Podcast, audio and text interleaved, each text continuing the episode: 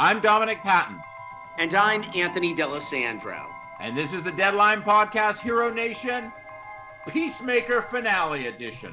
Dominic, it feels like a holiday today. It's the season one finale of the HBO Max series. It already has a season two pickup, and we're here with both stars, Danielle Brooks and Jennifer Holland.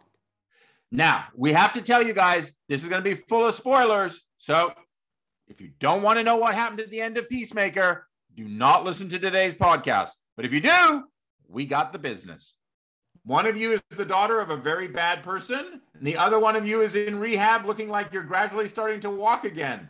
Where does Peacemaker season one finale leave us, ladies? Exactly where you just said it left us.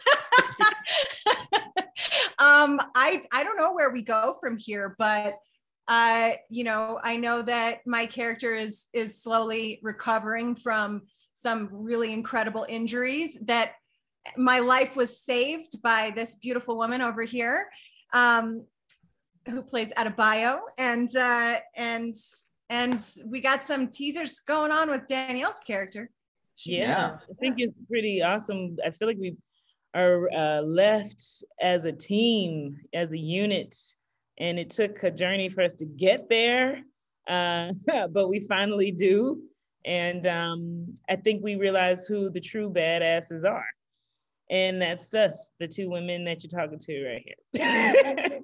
So have either one of you been downloaded on any details for season two as to what's next for your characters? Do you think that even if we had, do you think that we would be able to talk about that? Well, I think you might be able to say something. The answer to that is yes, we do think you'd be able to talk about that. Because I'll tell you why. Because Mr. Gunn has an inability not to talk about it. So I kind of feel like we're just being polite asking you guys. Hardcore gets out of the hospital. Yes. And Adebayo and Mom kind of fight. How would you? Well, that's all you see, and you don't see nothing else. You know, like what else? I know you have more vision and imagination than that. Come on, that's it. You are clearly flattering us on a day when you should not. Our vision and imagination is so limited. Trust me. Anthony, I know that you guys just talked to James, so if you have some information about season two, you probably already got it. He only teased that there would be repercussions. And he says, I don't mean good and I don't mean bad from everything that went down as far as the killing of the cow. It was so funny. Dominic, our editor, Greg Evans today said, people aren't going to understand what this cow is. He's like, what are you talking about? Larvae cow. I'm like, big alien beast. Yes. Like email. I know. We had to spell it out. As to what I know. But honestly, I just want to say, you guys were fantastic over the season. There's a lot of ways a show like this can go. And to turn it into a genuine ensemble and to make it where, the connections, obviously we joked about at the beginning, but the connections to the larger movie and of course, when we've already announced this, by the way, at the beginning of the podcast. So spoiler alert, Aquaman and Flash show up and, Wonder Woman and Superman, but they don't speak. They just hover. The connections to the greater DC universe, what have you, is amazing the way you guys put this together. And you guys really, you kicked ass. You just kicked ass, literally and figuratively. That's really kind, man. Go ahead. No, go ahead.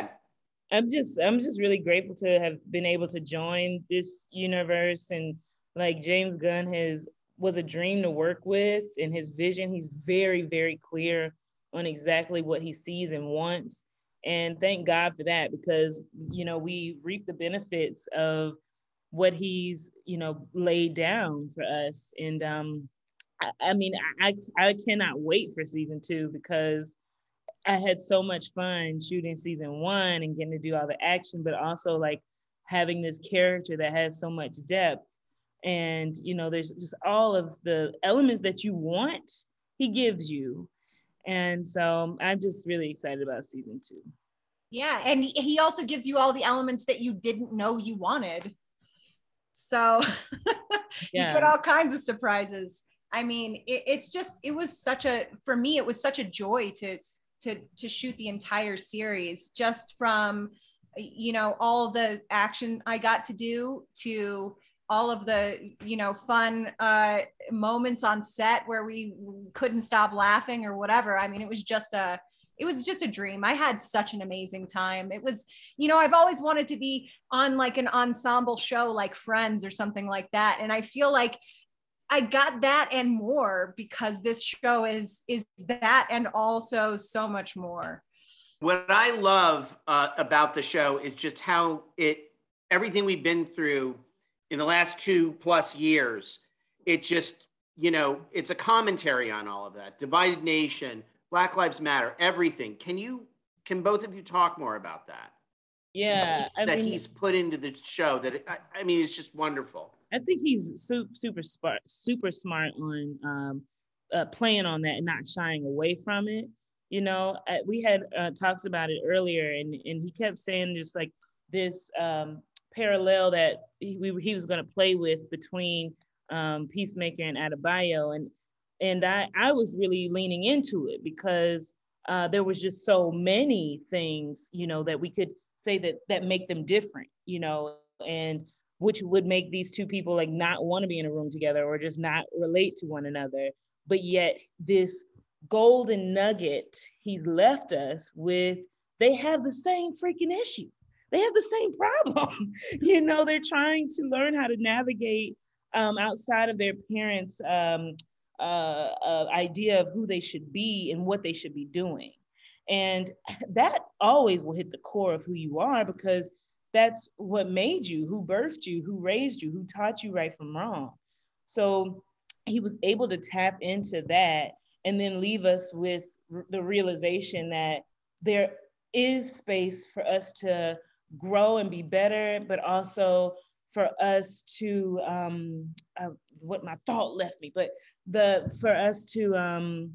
to just realize that we have way more, you know, in common than we do different. Yes, absolutely. So I just thought that was really cool, the way in which he did it. And also for us to be able to make up our own minds and build our own morality and what's right for us. And I think that's what Adebayo and Peacemaker have to discover, what works for them and what makes them become the best human they can be. Do you know, in that, there's clearly the divisions that are within the characters themselves. There's the divisions that are within the group.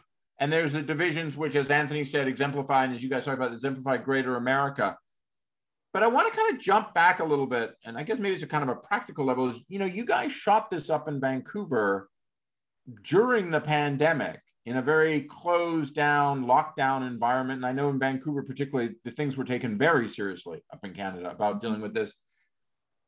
How much do you think that influenced your guys' mentality and the tone of the show and where things were going and where they were at? Jennifer? I'd like to think that it didn't influence the tone of the show at all, that we were all able to navigate it as professionally as possible. I think it influenced the experience more than anything, because we weren't able to do the types of sort of camaraderie building things that you would normally be able to do while you're shooting something like this. Like we almost never hung out outside of set. We just were so sort of isolated. It was very rare for us to really get to experience like just going to dinner together or something like that. So it was difficult in that respect. And because James was, his schedule was so incredibly tight, trying to get from Peacemaker to Guardians 3. If we had any shutdowns due to COVID, it was likely that just James, at the very least, James would not be able to direct the episodes that he had planned on directing, because he had an out time and he had to go, you know? So I think it affected things to some degree, probably on a personal level, but I don't know that it really affected the tone of the show at all. You know, aside from maybe the way that James approached writing the show, because he wrote it in COVID, you know, he wrote it, it all kind of came out of his COVID anxieties while he was sitting at home in our house in Studio City while he was doing the post-production on the Suicide Squad. He was just trying to, you know, let out a lot of his anxieties, and out came this series. But, you know, probably more so the sort of the divide on social media to some degree probably affected the tone of the show. You know, I think one of the interesting things about the show is that I think that online and on social media, you get a lot of these very polarizing views because the loudest voices, you know, rise to the top. Whereas in my experience anyway, when you kind of talk to people in life and you experience, you know, interacting with people in life, people's views are not as polarizing, generally speaking, as they are online. So it's much easier in person when you're, you know, face to face with people to find common ground with people that you might otherwise feel very different from. So I think probably those are the things that really affected the tone of the show from my perspective anyway. You know, it's interesting because, of course, I often feel like social media is just a place to, pardon my language, but to shit talk everything. And that's like, that's what people do. They do it for the attention, because the attention results in the likes and the clicks. And then that just creates a wheel of more and more negative attention. As they say, you know, if it leads, it bleeds. And that certainly has become the truism on social media.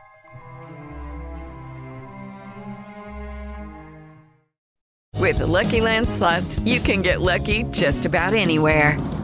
This is your captain speaking. We've got clear runway and the weather's fine, but we're just going to circle up here a while and get lucky. No, nothing like that. It's just these cash prizes add up quick. So I suggest you sit back, keep your tray table upright, and start getting lucky.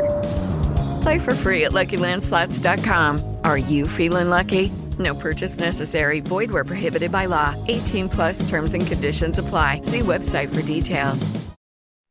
So, Jennifer and Danielle, what did you think of the ending? Because James was telling me, so Sophie, possessed by Gough, the butterfly, gives this very convincing speech for the butterflies to stay alive. And I could swear that Peacemaker was going to go along with her, and then he does not. And it's just really interesting. And she gives a speech that kind of encapsulates everything we've gone through, you know, in recent times. What did James told me in the drafting process that there was a point when he was considering the Peacemaker was going to go off with the butterflies. I'm just curious, what did you think of the ending? How did you take the ending? Because when he told me that, I almost fell out of my seat. I'm like, wow, that's amazing. Go ahead, Danielle. I like the choice. I mean, my answer is pretty simple, but I like the choice because it just allows you to see him really have a mind of his own and not be so dodo birdie, like I know it's like not a word, but like just to like put some thought behind what he's doing and to be about what he's talked about, you know, being a man of peace and like not so easily trapped in stupidity. So I felt like very proud of Peacemaker for making the right decision, especially after all of the crazy team building moments and the like letting each other down and all of these moments that happen, like just to come out on top and do the right thing and hold us up as he does at the end, you know, literally holding up hardcore. I just really like that choice. Yeah, can I tell you something I really liked? And I know, well, a lot of people did. So Danielle, you turned into a human missile. Kind of cool. Kind of really cool. And the funny thing is you and your character and Peacemaker's helmets has been this like weaved in subtext throughout so much of the series. Well, because what you need to know is I am the real Peacemaker. 100%. Look, I'm all ready to look. You know, maybe it's just by, you know, lineage alone, but clearly you've got superpowers we've yet to see. Oh my gosh, crazy. It's so much fun though. I've got this awesome picture of you with the Peacemaker helmet on and Chakotay in the background with his gun. Yeah, oh I got God. That picture too. That I gotta post it. Makes me happy. Yeah, man, it was really cool. Like just getting to do all that stuff, you know, and especially for me, I've always dreamt of that and had aspirations to be able to do action show or movie, but you just never know if you'll ever get that opportunity, especially because I've not seen that as much for someone like myself. And so that's why I always was drawn into James Gunn work, because he had Amanda Waller be Viola Davis, someone who looked like me. Like his diversity in casting was always there. So I've always been drawn into his work, but you're always like, will I actually get a chance to do this? You know, because, you know, I'm just really happy I got to do that and put on these helmets, and I did most of my stunts. There was only one stunt they would not let me do, which was falling out of the cow. I couldn't do. They wouldn't let me do that. Oh, really? No. So shout out to my stunt. If you don't mind me asking, why? Safety, safety reasons, just to make sure I made it home. Okay. What was the drop? Like a 20-foot drop? Jen, how did you get to see it? Like, I don't know. It's pretty high. Yeah, I don't know. I mean, you know, you're landing on pads and everything like that. But still, it's like the thing that people, I don't know if they realize, but these stunt doubles, the things that they do, they're dangerous. I mean, they put every precaution, take every precaution that they can take to make it as safe as possible so that the stunt doubles hopefully don't get hurt. But my stunt double, Yulia, was doing the fight sequence in episode 3 at the Gough Residence, and she gets kicked by Judo Master and flies through the air. And she was just rehearsing that stunt, and she got a concussion during just the rehearsal of the stunt. And things like that happen all the time to them. And you know, thank God that the actors have those people that do put themselves in harm's way for us, because if we get hurt, then you can't film the rest of the series. So, you know, what they do is so incredibly important to what we do. And they're just, they're awesome. They really kick ass. They're like real superheroes. Yeah. No. I have to tell you that's very, very true, Jennifer. And it's, you know, it's, I have to say, it's really gracious of you guys to do that, because a lot of times when people watch these movies and they see these shows and they see these stunts and what have you, they forget that great team effort behind and the work that the stunt people do. And you know, we always here at Deadline and Hero Nation give full respect to those people, because they help make the magic that you guys help as well. Yeah. We really appreciate you guys being with us. We really appreciate the show, but I have to ask both of you, what surprised you the most about making this show and about the reaction that we've seen to season 1 of Peacemaker? Danielle? What surprised me the most? I don't know. I can't answer that question, but I think what surprised me most was the response. All of the love to hear that this show was like the number 1 show in the world at one point in this journey, if it's not still. Yeah. That's it definitely is today. You know, it's mind blowing. It's crazy because when I was on Orange is the New Black, and still now, I have men come up to me and they're always like, oh my gosh, my wife loves your show, which in my head, I'm like, but your wife's not here. So you had to have watched it to know who I am. But anyway, yeah, exactly. People always say like, now it's my husband watches your show. Like, that's all I hear over and over. And I'm just in awe of the love that the fans have been given. And they've been very generous with me. I just was nervous because I thought I was going to be quizzed on everything DC universe. And, you know, I just didn't know how I would be received not knowing so much. But everybody's been really cool and kind and just been so gracious with the love that they've given us on this show. Now, let me ask you a follow-up question. I'm sorry, Jennifer. Okay. Were you surprised when we found out who your mom was? Oh, was I surprised when y'all found out, or was I surprised when I found out? Were you surprised? Sorry, I should reword that. Were you surprised when you found out? I was hella excited. That's what sold me. Like, I mean, I was sold, but like when he told me Amanda Waller was my mom, and that's / Viola Davis, yes, sign me up. I'm doing this. Okay, so then I'm gonna ask you, and you may or may not tell me. We see Viola very briefly watching television, not pleased. But then again, to be honest, she's never pleased. Are we going to see her more in season 2? I do not know. I would not be surprised, but I do not have the answer to that. But I have to say that was like kind of the saddest part for me, was shooting in the pandemic kind of took that moment away to actually have a scene with her in person. But yeah, I hope that, you know, she will, you know, James will write her in and she'll accept with her busy schedule to come and play with us over in Peacemaker land. I hope so. Jennifer, for you, surprises, reactions? I'd say that the biggest surprise for me was actually the amount of women that watch the show and that love the show, that love my character, that connect with my character, that connect with Danielle's character. You know,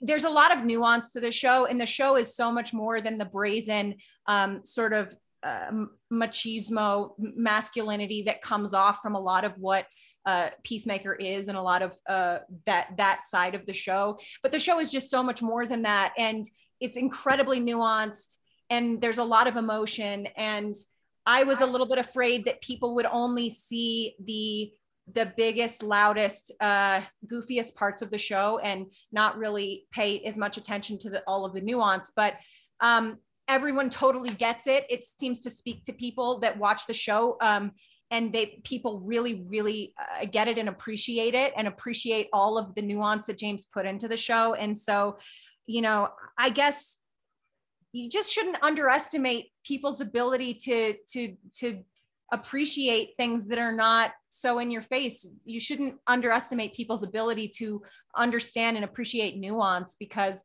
all of the depth of the show isn't quite as loud as some of the other parts of the show, but if people really get it, and people really seem to understand my character. I was a little bit afraid that people would think she was just this kind of harsh, bitchy woman, but people seem to really understand where she's coming from. And that was a huge surprise for me, because I was just like, well, I just have to go for it 100% and just be who she is and play her as honestly as I can. And if people don't like her, I guess that's just what it's going to be, but hopefully they do. And hopefully they see who she is and where that comes from.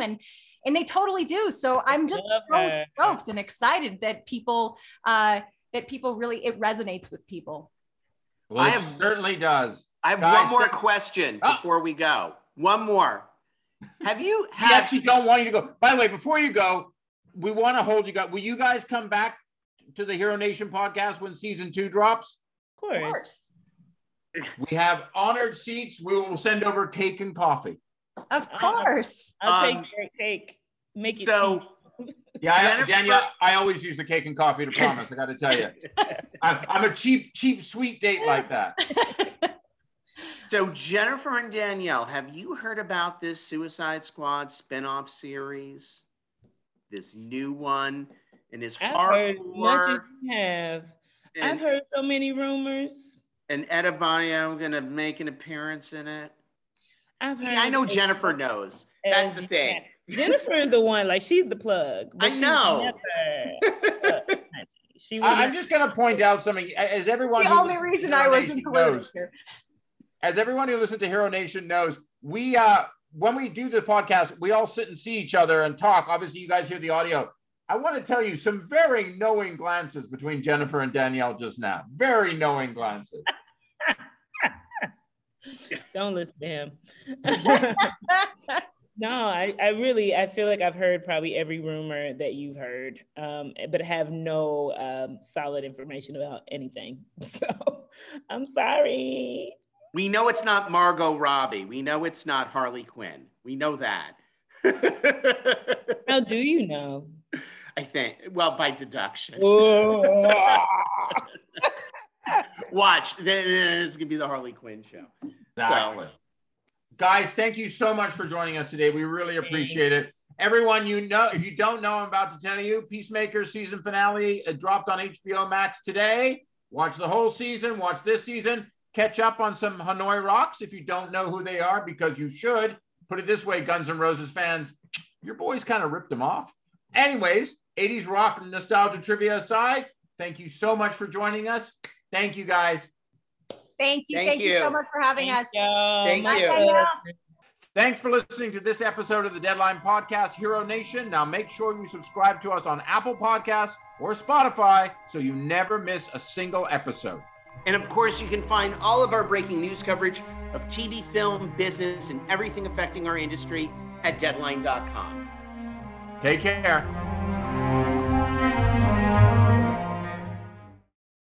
With the Lucky Land Slots, you can get lucky just about anywhere. This is your captain speaking. We've got clear runway and the weather's fine, but we're just going to circle up here a while and get lucky. No, nothing like that. It's just these cash prizes add up quick. So I suggest you sit back, keep your tray table upright, and start getting lucky. Play for free at LuckyLandSlots.com. Are you feeling lucky? No purchase necessary. Void where prohibited by law. 18+ terms and conditions apply. See website for details.